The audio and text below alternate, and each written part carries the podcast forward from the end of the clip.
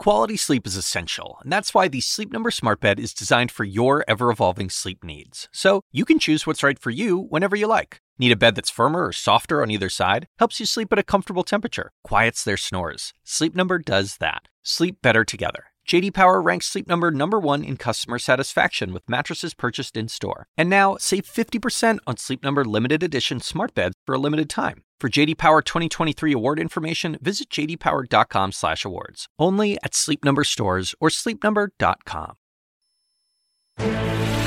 This is CNN breaking news. And welcome to the lead. I'm Jake Tapper. In the next hour, President Trump will take questions from the White House. He's eager to project confidence that he is in control of this coronavirus crisis and that the country is ready to op- reopen. He's attempting this at the same time that it's not clear that he can even keep the coronavirus out of his own workplace. Three top health officials on the coronavirus task force, the top infectious disease expert Dr. Fauci, as well as the uh, Dr. Hahn, the head of the FDA, and Dr. Redfield, the head of the CDC, they are all in some state of self quarantine right now after coming in contact with two White House staffers who have in recent days been infected with the virus and tested positive. Iowa Governor Kim Reynolds also said that she will follow a modified quarantine after she visited the White House last week.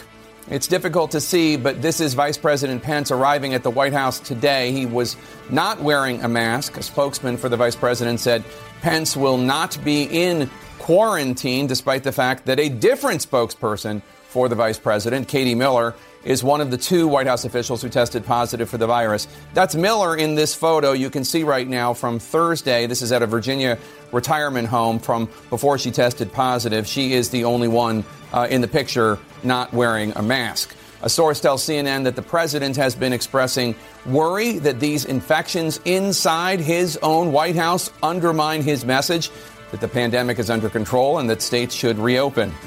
Those White House cases are just a small part, of course, of the more than 1.3 million who have tested positive in this country. And at this hour, there are 79,894 deaths due to coronavirus in the United States. CNN's Kaitlan Collins joins me live from the White House. And Kaitlan, we're um, already beginning to see some changes at the White House today. What are you learning uh, about the vice president's call with governors? Yeah, so this is the only thing on the vice president's schedule today. Of course, that comes after his office said he was not going to be quarantining and he's still here at work today. But typically, these calls are done in a conference room. The other members of the task force usually come with him, including Dr. Birx, Several of those you just pointed out are quarantining after coming into contact with his press secretary. But today, we're told that on that call that the vice president was on the call eh, via via video. He was in a separate room. Dr. Birx was on the call, but she was also in a room by herself as well. And now, while some few staffers came in during these calls into those rooms, we are told that they were not hanging out in there. They were wearing masks, the people that you saw entering the room, though the vice president wasn't, but Dr. Birx was wearing a mask. So it's notable. They're separating them, they're in their own rooms. One of them is wearing a mask, one of them is not.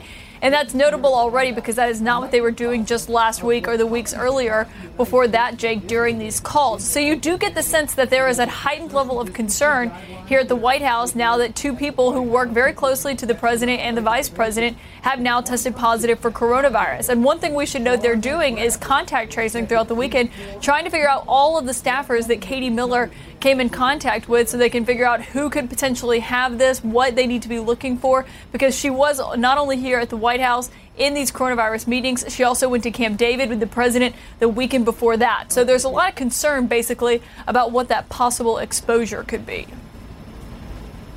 And Kaitlan, there's this new video out showing food executives removing their masks uh, before a meeting with Vice President Pence. This was last week do we have any idea why they removed their ra- masks? Why they believed it was safe? Yeah, this was this roundtable the vice president did last Friday, hours after we found out that his his press secretary had tested positive, and of course they had to get a few staffers off his plane before he finished that trip in case they had made contact with his press secretary. And here you can see the executives were all wearing masks before the vice president got there. Then you see that unidentified staffer come in. We can't hear what she says, but Jake, she signals to them that it's okay for them to remove their mask, and then the vice president comes in and they have this roundtable with none of them wearing masks. Now, a source close to this said that that was because they were seated six feet apart, and therefore in accordance with CDC guidance that they did not need to wear masks. Though you can't really tell how far apart those people on the sides are. You don't really get a good image of that from what the camera saw there. But it just goes to show, you know, the links that this staffer was going to. Who was there? We should note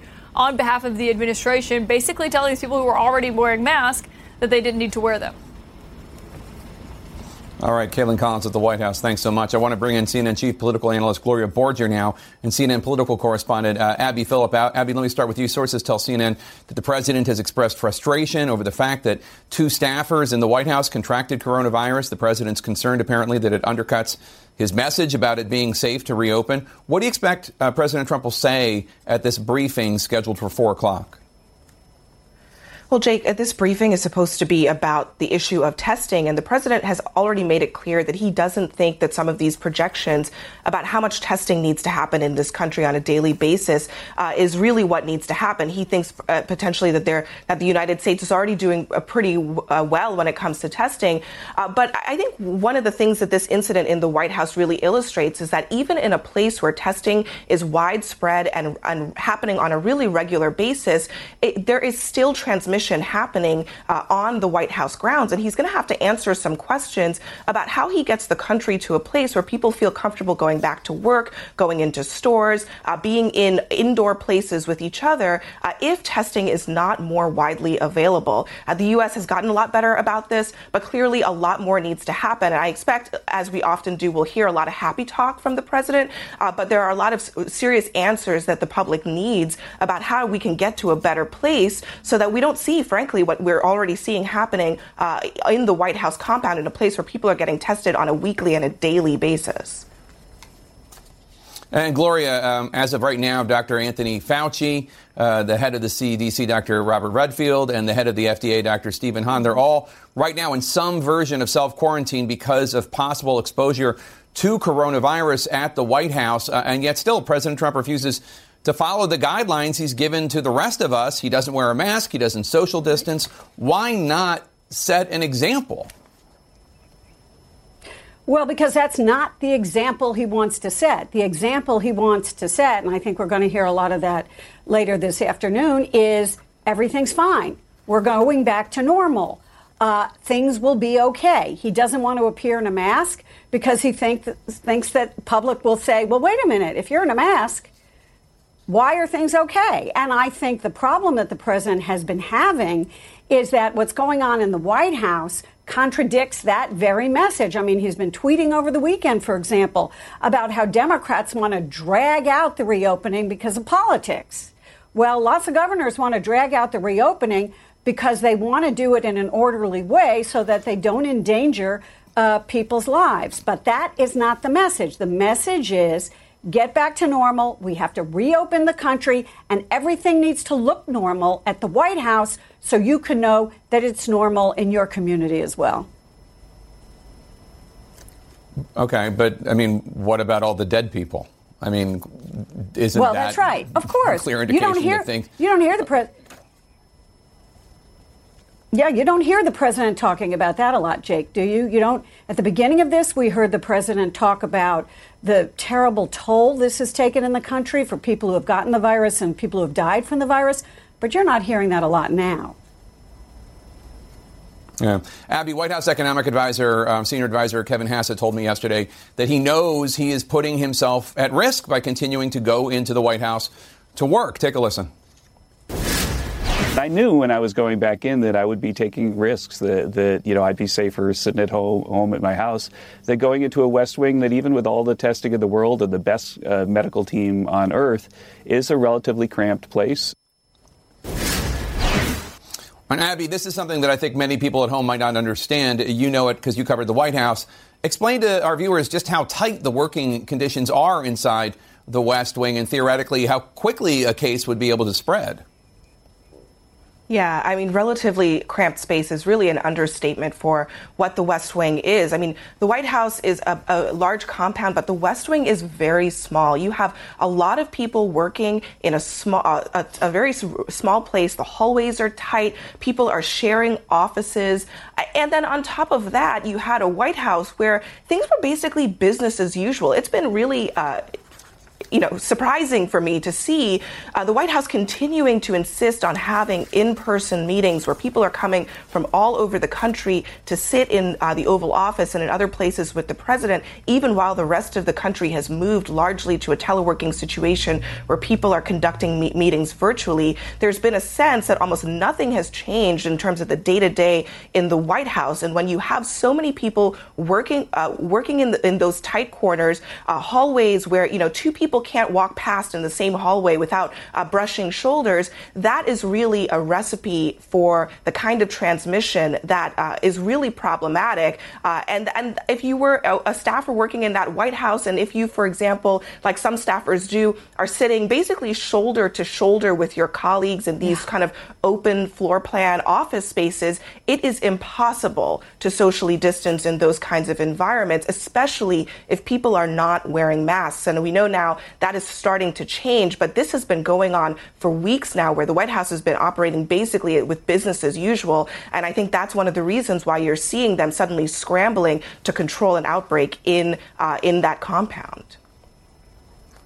And we're just getting word now that there's a new memo that went out to White House staffers instructing them to wear masks when they go into the White House. And Gloria, this is right. the rub. Uh, they do at the White House surveillance testing, they do contact tracing, they do what the health experts say needs to be done all over the country. And even they at the White House can't keep this from right. spreading inside. What luck? Uh, what, what kind of luck are the rest of us going to have when we all go back to work? Right, and that's and, and that's the lesson. I mean, you look at this and you say, wait a minute, they have testing available to them that we don't have available to us, that most people in the country do, don't, and yet they are not immune from this virus spreading. And what, as we look at the White uh, look at the White House, we have to say, wait a minute, this can spread no matter what, no matter who you are, no matter where you are, no matter how many times you've been tested. If you're tested the day after, one may be a negative, another one might be a positive. And yet, on the other hand, you have the president coming out and saying, let's reopen the country. We have enough tests. The question is, do we have enough tests? Do the governors believe they have enough tests? And in most cases, the answer is absolutely not. All right, Gloria and Abby, thank you so much. Appreciate it. Stay with us. We're going to check back sure. with you uh, after President Trump speaks. Coming up, uh, there's a new mystery illness hitting children. It could be linked to the coronavirus. We're going to talk to a health expert about that. Plus, an outbreak of coronavirus, all tying back to a nightclub in one city after the nightclubs attempted to reopen. That story's ahead. Stay with us.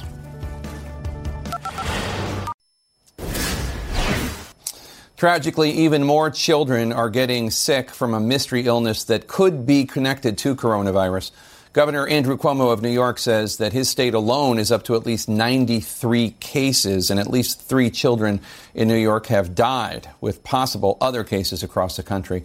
I want to bring in Dr. Steven Kernie. He's chief of pediatric critical care medicine at New York Presbyterian Hospital. He oversaw the treatment of two dozen of these patients. Dr. Kernie, thanks so much for joining us for this awful subject. Certainly, when you look at the number of cases, it appeared children were getting sick from coronavirus in much lower numbers. But, but could it be that it's just presenting as just a different kind of illness?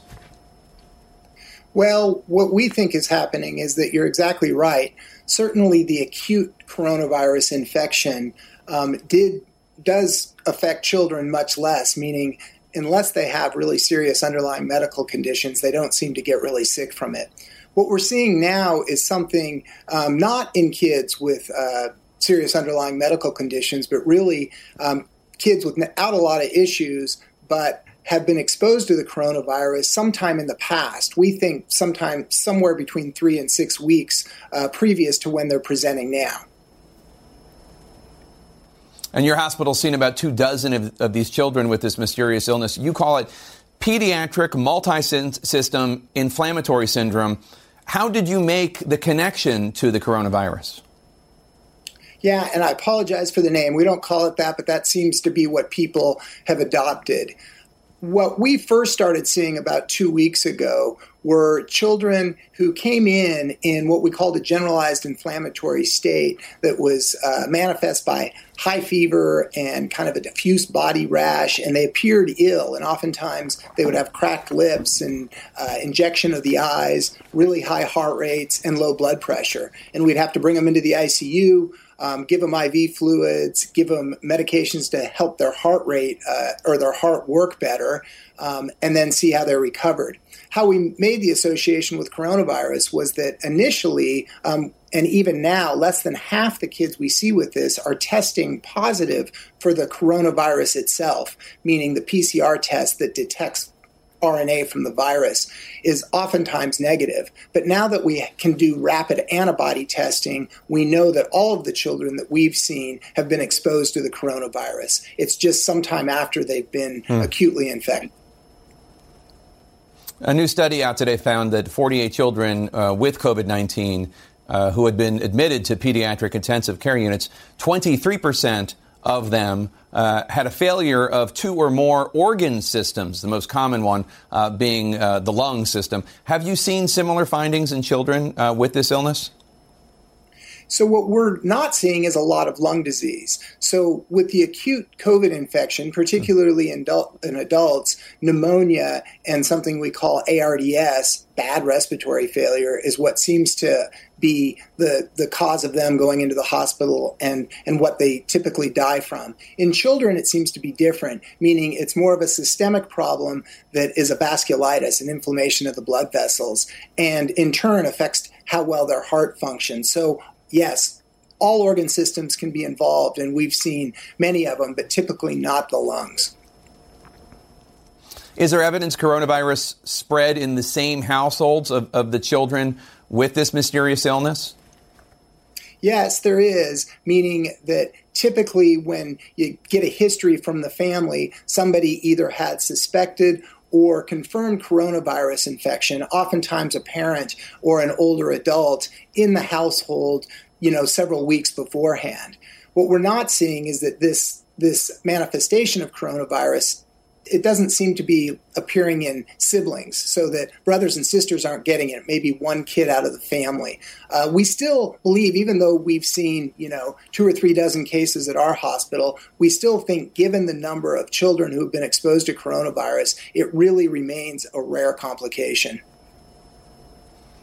So this illness seems to be affecting mostly children under the age of five. Why do you think that is well, that's not been our experience. So we've really seen children of okay. all ages from, yeah, some under five, but up into their teens. Okay. Dr. Steven Kernie, thank you so much. Best of luck battling this cruel new twist on this disease. A new major warning from the World Health Organization calling one coronavirus mitigation theory dangerous. That's next. A dramatic warning from the World Health Organization today. The concept of herd immunity, the World Health Organization says, is, quote, dangerous. And the organization warns the recovery for many patients can be a very, very long and painful road. I want to bring in CNN senior medical correspondent Elizabeth Cohen. Elizabeth, the idea of herd immunity is a large portion of the population gets infected, and that creates a degree of immunity in the future. What is the concern from the WHO? You know, herd immunity in and of itself, Jake, is a good thing if you achieve it with a vaccine. That's what we've done, for example, with measles in this country. We have herd immunity because most of us have either had measles or were vaccinated against it. But if you don't have a vaccine, which of course is the case with COVID-19, the only way to get herd immunity is for the vast majority of the population to get infected, which means that you are going to have many, many deaths. So what, what the WHO is trying to say is don't think, oh, we'll just get, let everyone get infected. It'll be great. Then we'll have herd immunity. You will also have many, many dead people. And they said this is not the way to do it. This is the WHO's way of saying keep doing all of these mitigation, all of these stay at home measures so that we can hold out until we have a vaccine or at least better treatments. And Elizabeth, uh, the World Health Organization also warned about these long term issues for recovering patients. Uh, tell us more about that. Right. I think sometimes people think when you get over an infection and you get, dis- you know, let's say you've been in the hospital, you're discharged, you sort of, you know, waltz out of there and you're fine. They are finding that this is not the case with this virus. What they're finding is that people have these lingering heart problems. They have lingering respiratory problems. I know that I've spoken with people who have been recovering for a month or two from this virus and they are still very weak, finding it difficult, for example, just to get up a flight of stairs. This is a very serious infection. And even once you're out of the hospital, even once you're no longer technically infected, you can still feel quite ill. And the WHO also said there's an alarming number of healthcare workers who have become infected and that most of the world remains susceptible to this virus. Right. Most of, sometimes people think, oh, this has been going on for a while. There must be many people who've had this. Not really. When they look for people who've been infected and they can check their uh, blood for antibodies, they're finding that really only a very, very small percentage of the population has been infected, and that is why we are nowhere near herd immunity. Also, very striking how many healthcare workers all around the world have become infected. Part of the problem is that there hasn't been enough protective gear. At least in the United States, that situation is improving, but really these these healthcare workers are heroes. They are risking their life when they take care of coronavirus patients. All right, Elizabeth Cohen, thank you so much. The South Dakota governor is threatening legal action against two Native American tribes over COVID checkpoints that the tribes have set up on Sioux land. Governor Kristi Noem ordered that the checkpoints be removed, but the leaders uh, of the Cheyenne River Sioux tribe are fighting back, saying that the checkpoints are essential to saving lives as the Native American community across this nation gets ravaged by the pandemic. CNN's Sara Sidner uh, joins me now. And Sara, the governor's argument boils down uh, to traffic concerns, right? Traffic concerns and whether supplies, for example, can get through, medical personnel can get through. But the tribe has said, of course, we are going to let trucks through. We've been watching them just wave people through. Uh, but for the most part, what happens is someone pulls up to this checkpoint. Uh, a, a, couple of people from the from the nation go up to them and they say, you know, where have you been? They ask for their information. They ask whether or not they have some symptoms, whether they have fever. Uh, and it's this is really about contact tracing, Jake, because what they don't want to happen is that they have an explosion of cases in and on the reservation. Why is that? For about 12,000 residents here, there are only eight available hospital beds at the hospital here, and there is no ICU. So the closest ICU, the closest hospital that has all of the things you would need for someone with a severe case of COVID 19 is about three hours away. We talked to the chairman uh, of the Cheyenne River Sioux tribe, and he told us, look, we are in dire straits if the if this COVID-19 gets into our community and starts spreading fast. On behalf of our people, we have to maintain them checkpoints and, and continue to do the things that we're doing until it's safe. You're going to keep those checkpoints? Yeah, yes. No matter what the governor or state tries to do? No matter what no matter what, he says, even if they're taken to court or something more, he says he and the Oglala tribe are going to stand firm on this because they feel that they are simply protecting their people and they don't expect that if they do get hit that they're going to get a whole lot of help from anywhere else either, Jake. And Sara, this battle's ramping up as we're learning just how badly the pandemic is hitting uh, Native American tribes uh, across the country. Yeah, here it's interesting. They, only had one case. They were able to track it, by the way, right here at a checkpoint. But, and you're seeing the checkpoint in action right behind me, but the Navajo Nation having a much more difficult time. Uh, they are really being hit hard. They have one of the highest cases per capita in the nation more than many other states. And to deal with this sort of thing when you don't have the resources, we've seen what has happened, for example, in New York. Imagine a scenario similar to that in a place where you have very few resources. You just simply get overwhelmed very quickly. Uh, Doctors Without Borders are now going into the Navajo Nation trying to help them out. Jake? All right, Sara Sidner in South Dakota, thank you so much. And we should note, we did ask South Dakota Governor Noem to come on our air uh, to discuss this issue. Uh, her office did not respond to our w- request. You may have seen this image after it went viral over the weekend. It's a United Airlines flight packed with passengers. The company says the jet was more full because of the volunteer medical staff on board. It's just one example of crowded gatherings happening as the nation begins to reopen. CNN's Erica Hill is in the virus epicenter, New York City. And Eric, Erica, there are still 20,000 new cases of coronavirus a day in the United States.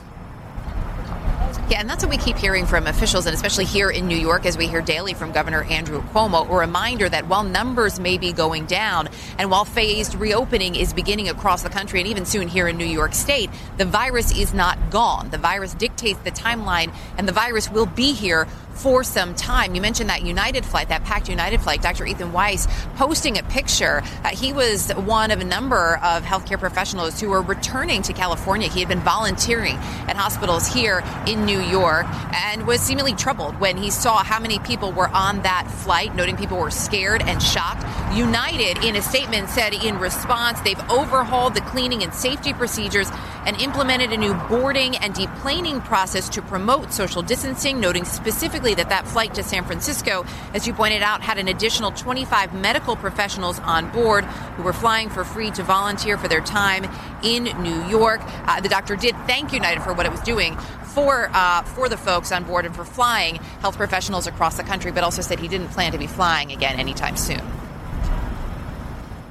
And Erica, the death toll in the United States in the next few minutes is going to surpass 80,000. One in three of those deaths is a nursing home resident or worker, according to a New York Times analysis. Yeah, that's right. The New York Times crunched their own database of numbers, and that's what they found. In fact, they found that while uh, I believe it's 11% of the cases, uh, I'm just checking my numbers to make sure I have this correct, um, in the country have happened in long term care facilities. As you point out, it's one in three of the deaths. And we saw this from the very beginning when we saw that cluster outside of Seattle and Kirkland, Washington, at the Life Care Center facility there. There have been issues at nursing homes across the country, frankly. In New Jersey, the governor brought the National Guard into some veterans' homes there. Issues at veterans' homes in Massachusetts as well, as concern grows about some of the most vulnerable people uh, in our communities, Jake. And Erica, uh, New York New York Governor Andrew Cuomo said today that the state can quote intelligently prepare for reopening uh, coming up on Friday. Uh, what does he say that will should look like? So it will actually, for, for parts of the state, parts of this state will be able to open everything on Friday. So don't get too excited, but let me just let you know what the, the risks of those are. Low risk businesses and recreational activities. So starting Friday, May 15th, landscaping, uh, gardening, and low risk recreational activities like tennis and drive in movie theaters okay across the country. But those, uh, but only certain regions will be able to open more fully. So there are three upstate that can. They will be allowed to open certain businesses like construction, manufacturing, curbside retail, uh, and there are two other regions the governor says that have met six of his seven metrics, and they could be ready, Jake, as well by the end of the week. As for any steps beyond that, he said all of that will depend on what happens once the phased reopening begins in each region. Basically, it is a step by step approach because no one wants to go backward, Jake. All right, Erica Hill in New York, thank you so much. Coming up, it was billed as desperately needed help for small businesses, but many businesses are now calling it a nightmare. We'll explain why next.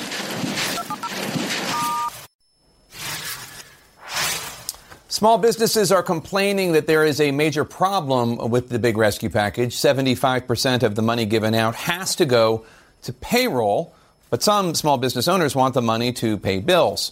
The Treasury Secretary said it would be up to Congress to change that rule. They do know how to execute on it, and it's working great. If Congress wants to change that rule, uh, I'm happy to work with Congress if there's bipartisan support to do that. CNN's Phil Mattingly talked to some small business owners about the strings attached to this PPP money uh, and how it makes it hard to, to use. Phil?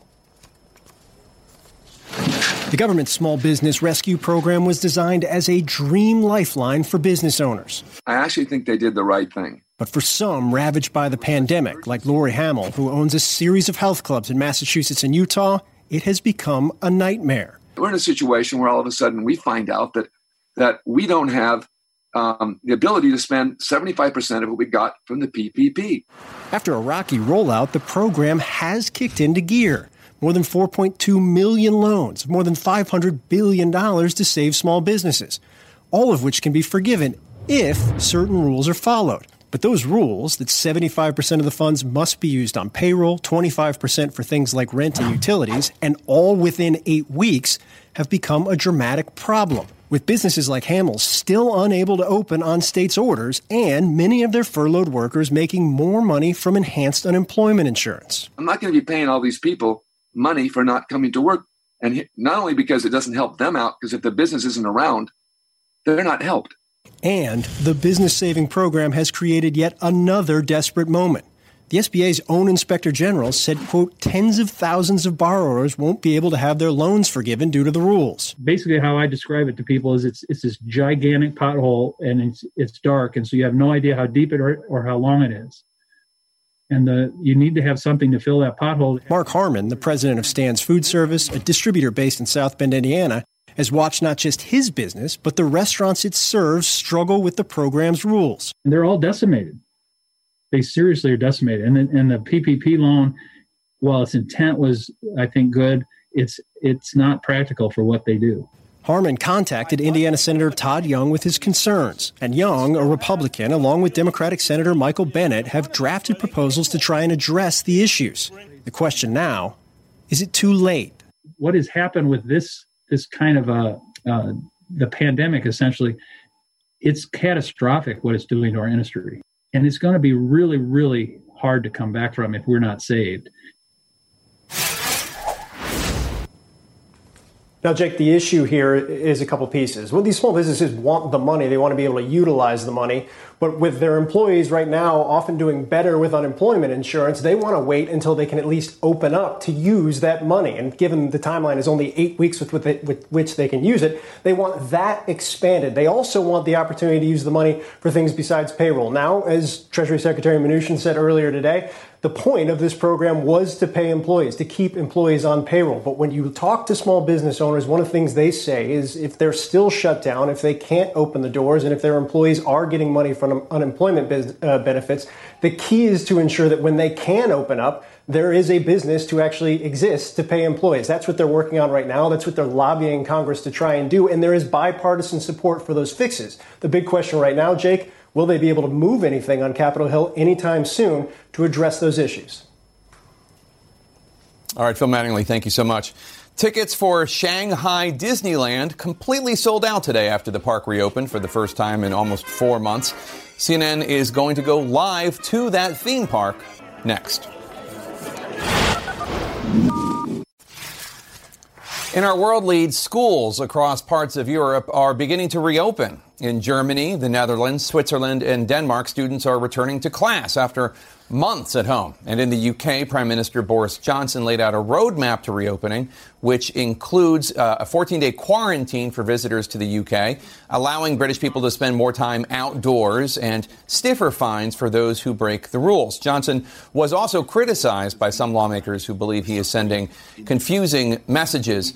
Shanghai's Disneyland is open today. Tickets have sold out, but we should point out the park is park is limiting visitors, so it's only at about 30% capacity. Normally, the park can hold 80,000 visitors. CNN's David Culver is live for us in Shanghai at the theme park. David, some smaller crowds, uh, obviously. What else is different? Well, it's interesting, Jake, how they're selling these tickets. They're doing it through an online reservation system. So essentially, you have to book a certain time when you're going to show up so they don't have everyone coming together at once at the front gate to go in. And they have that 30% cap. That's the government regulation here. But we're hearing from Disney the numbers are far fewer than that, that uh, they're allowing the number of guests to come in. And that is so that they're trying to almost try it out over the next several days to see with a fewer number uh, how they can actually maintain the social distancing. And they're doing it through markings everywhere you go in the park. I got to tell you, we walked around and they have these yellow tapings all over the place that essentially suggest where you can stand. They'll have cast members constantly coaching people, educating them essentially to keep that distance. You go to one of the performances, they have a yellow tape box where you and your family can sit, but then they have a space next to you that's going to be completely empty. Same with the restaurants, same with the rides. Essentially, every other row is blocked off. That's why they have to keep the numbers so low. They say, Disney that is, that over the next several days, they're completely sold out. But again, those numbers, as far as we could tell, are going to be far fewer than the, thir- the 30% or the 24,000 roughly that they anticipate uh, will be the maximum for the foreseeable future, Jake. All right, David Culver at Shanghai uh, Disneyland. Thanks so much.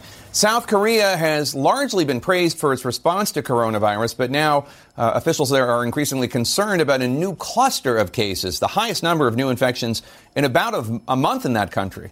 The World Health Organization warns that there have been spikes in several countries, including South Korea, where they've lifted restrictions, an example of the challenges for all of us as we move forward. CNN's Paula Hancocks joins us from Seoul. And Paula, this cluster seems to be linked to a nightclub? That's right, Jake. Yes, this is uh, all linked to one 29 year old man who uh, visited a number of nightclubs uh, in the nightclub district here in Seoul back on May 2nd. So he visited a number of them. He then tested positive. And since that time, officials say that at least 86 other people have tested positive as well, all linked to this one incident. Now, we understand that they are trying to uh, narrow down exactly who had been in that area uh, over a two week period. They've got 5,500 people that they are trying to speak to, that they want to test. They say they've tested more than 3,000 already in a, a, desperate attempt to try and contain this outbreak because just a few days ago, this country was having zero local transmission, so it's very different now. It's already had a knock on effect. Schools were supposed to be reopening in this country from Wednesday. It was going to be year three of high school and then a phased reintroduction of other grades. That's now been pushed back a week and potentially that could be pushed back uh, even further. We've heard from the Seoul City Mayor. He said that the next two to three days are going to be critical in order to try and, uh, uh, and, and, contain this outbreak. And the way that South Korea does that is that they use credit card record usage, they use police cooperation, they use mobile phone data to try and make sure they can pinpoint everyone who was in that area. Jake.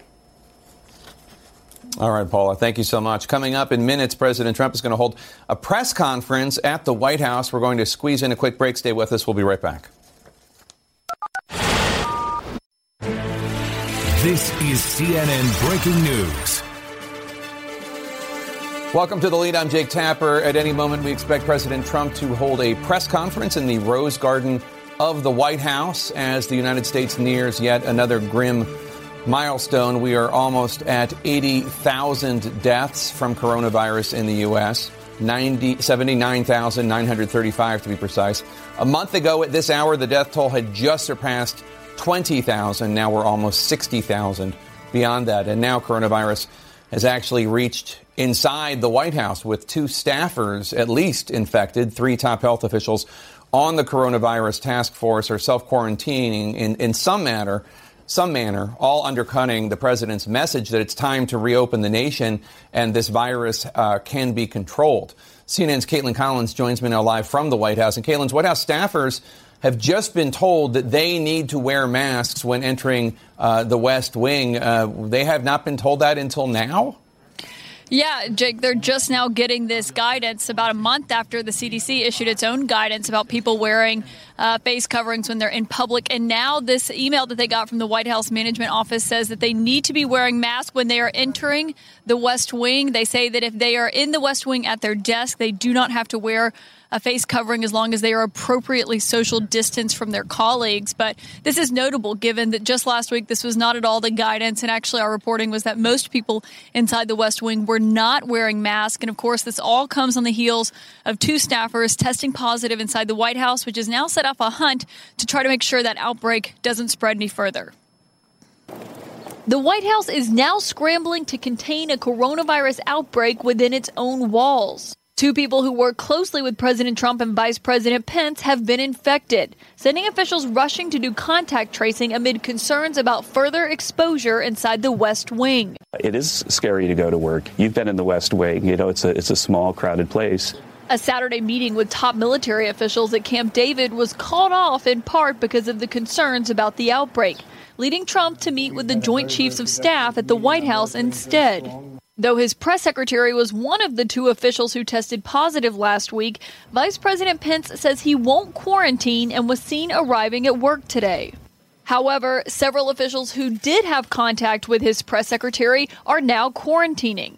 After testing negative, the FDA commissioner and the CDC director both announced they'll quarantine for two weeks in accordance with CDC guidelines. Dr. Anthony Fauci began a modified quarantine Sunday after what he described as low risk contact with Miller. And today, Iowa Governor Kim Reynolds announced she's also going into a modified quarantine after coming into indirect contact with Miller. As you know, last Wednesday, uh, I was at the White House. Reynolds later tested negative, but said she's still concerned about possible exposure. Out of an abundance of caution, I will follow a modified quarantine plan. Vice President Pence visited her state on Friday where he attended a food supply roundtable. A video of that event shows that the food executives he met with were all wearing masks before he arrived. But then an unidentified staffer there on the administration's behalf signals for them to remove their mask. Now, Jake, we talked to the White House about this video. They said that the reason she was indicating they could remove their mask is because they were going to be socially distanced, though she didn't explicitly say that they had to remove them just if they felt comfortable doing so. And we should note uh, more changes are happening here at the White House. We saw Dr. Birx, of course, the White House coordinator, arriving earlier today. She is not self quarantining, but she was wearing a mask as she entered the White House grounds, as you can see in this video that we captured from this morning. All right, Kaitlan Collins, thank you so much. Uh, joining me now, uh, while we wait for President Trump to, to come out and begin his press conference, uh, let's bring in CNN chief medical correspondent Dr. Sanjay Gupta. And Sanjay, the president tweeted today, quote, coronavirus numbers are looking much better, going down almost everywhere, big progress being made. Um, so I want to talk to you about the factualness of this claim. Uh, it looks as though numbers are going down uh, in at least 16 states, which of course is great news uh, but the numbers are holding steady or rising in 34 states. Uh, give us a sense of where you think we are in this current outbreak. Well, Jake, I think we're still in, in the early days. I mean, we're going to see these ups and downs sort of trends a bit like this. Um, but, uh, you know, there's two things. One is that overall, I think we have to look at sort of where we are as a country, where we're headed, and take some cues from what's happened in other places around the world. Also, you know, I keep going back to these gating criteria, Jake. I think we have the map, by the way, of what where these places are going up because it does sort of make a difference. Uh, you know, in your own state versus other states, you can see uh, how the numbers are sort of doing. But, but Jake, the, these gating criteria, we had 14 days where we wanted to see downward trends uh, before you started thinking about reopening. 14 days. Uh, that's a significant trend. 14 days of downward trends in new cases, 14 days in downward trends of symptoms that are associated with this. And we haven't seen that. I mean, it seems like that's just sort of been abandoned here. So we do see the, the overall uh, improvement in some states, the plateauing perhaps in other states, the continued increase in, in other states still. Oh, I think the big question is when do we as a country start to see the 14 day downward trend and make the case that we can more safely reopen? And let's talk about um, the procedures that they're going through at, at the White House itself. Uh, Vice President Pence, we're told he's not self quarantining, even though his own press secretary, uh, Katie Miller, has tested positive. Do you think he should be? Well, you know, I, it, it's funny. I've talked to my sources at the White House today and, and about Vice President Pence and Ambassador Birx. And, you know, one, one thing I'll say uh, is that, you know, you have the top infectious disease doctor in, in the country who is self quarantining. You have the head of the CDC who is self quarantining. You have the head, head of the FDA that is self quarantining. Um, so, you know, that, that, that should send a message to people about what the, the right thing to do in this situation is. What my sources inside the White House tell me is that when it comes to Vice President Pence, Ambassador Birx, I mean, the balance is that they are running the coronavirus task force. Ambassador Birx is uh, essentially in charge of that. Um, uh, Tony Fauci, for example, is considered an advisor to that, and they're drawing a distinction there, saying she still needs to be in the White House doing these types of meetings and things like that they've, you know, if they were to follow the guidelines, and the guidelines are not, you know, equivocal on this, they should be self quarantining. But I think these are the sorts of decision decision matrix that's probably going to happen, you know, at places like the White House, and frankly, in other places all over the country. Uh, although, I, I, just to point out, I think Dr. Fauci uh, is at the White House today, and he did tell me when he described the self quarantining that he would be willing to go to the White House if they wanted him to go there, and he would be willing to go to NIH because his offices are basically empty anyway. So, um, I, you and I have both been to the White House. Uh, I worked there uh, when I covered Obama. Um, the spaces are very cramped. People work on top of yeah. each other, not just in the press area, all over the entire building, with the exception of the Oval Office. Do you expect more people will likely test positive in the White House? Uh, uh, unfortunately, yes, uh, Jake. I mean, you know, the, the virus is in the White House now. You know, we, we, we know that people have been diagnosed there uh, as you do more testing, uh, or if people develop symptoms, you know, you're probably going to see more cases. I mean, that, that that's the concern. It is a it is a, a, tough place to maintain physical distance, as you point out, and even you know up until recently, people uh, not wearing masks. Really, up until today, I guess, people still very close to each other. We've watched a lot of these press briefings where people are close to each other, and when I'm looking at that. I'm, you know, people can't imagine a little virus sort of moving around person to person but that's what I see. That's what a lot of infectious disease doctors see in their minds uh, when they see that. So, um, the, the, I guess the good news is the majority of people still, Jake, um, who contract this virus may not have much in the way of symptoms. You know, so that's the good news. But the idea that more people will test positive, I think, is is inevitable at this point. Uh, the White House uh, just announced that that uh, every staffer who comes in needs to wear a mask. They have said that the people who are around President Trump are wearing masks. Is that enough protection? It's it's a, a, a, good step. It's the best, you know. I think that uh, you know people can really do at this point. Besides maintaining the physical distance and quarantining themselves if they've had a known exposure. Jake, you know, last week we were talking about this, and we said it's going to seem like an obvious decision that people should wear masks around the president, around the vice president, around all the principals. It's almost like you think about the Secret Service, you know? And it just it struck me, and we'll look back on this time over the last few months and say, you know, we, we knew things way ahead of when they were implemented. Uh, you know, when it comes to the White House, when it comes to a lot of things in this country, we know where this is headed. We knew that people were going to have to physically distance, that people were going to have to stay at home. We knew that far before it actually got implemented. We knew people in settings where you could not physically distance would need to wear masks in order to prevent mm-hmm. the spread. Like when you see those uh, images of Ambassador Birx going in with a mask on, the primary reason that she's wearing that mask is to limit her spreading the virus if she has it, you know. So that right. that's that's the important right. thing, and so that you're decreasing the amount of virus in the environment. And we're seeing, Sanjay, a case study. I mean, the White House engages in surveillance testing, which is just random testing of individuals at the White House. Uh, that's how they found out that some of the people had it. They're engaging in contact tracing, figuring out uh, who that people, the people who have tested positive have come in contact with. And there is this robust testing program inside the White House, but the president keeps downplaying the need for a nationwide uh, testing program like that so that your children or my children or people who want to go to work are able to also keep hold of who has the virus. Take a listen to White House senior advisor Kevin Hassett yesterday on State of the Union. Why not? Why not implement a nationwide aggressive testing and contact tracing system? What's the downside? No, there is no downside. In fact, we should use every single test that we can generate, and that's something that we're working overtime on ramping up uh, testing. But Sanjay, there's no downside, uh, Mr. Hassett says, but they're not doing it. They're not invoking the Defense Production Act to get all the reagents and the swabs and the. I mean, it's just one of the most bizarre things about this entire pandemic. Yeah, it, re- it really is, Jake. I mean, it was it was a good interview. I watched that interview, and you know, he, I think he was being honest. I mean, look, we, you see what's happening inside the White House. They're testing. Some people are being tested every day. They recognize the value of testing in terms of trying to contain this at the White House, trying to contact trace, do all the things to contain this that's a microcosm of, of larger institutions, a microcosm of cities and states and even the whole country. I mean, that's what needs to be done. And yeah, why, why haven't we solved this problem so many months into it? We're one of the greatest countries on the planet. We solve really, really hard problems. And yet, swabs? Why don't we 3D print swabs? Why don't we create more of these reagents? I realize that everybody on the planet wanted the same things, but you know, this was there's going to be big problems that we have to solve, like major sort of societal issues around this. Who gets the vaccine? When do they get the vaccine? How do you pay for it? How long are people going to need to? How many times are they going to need to receive the shot?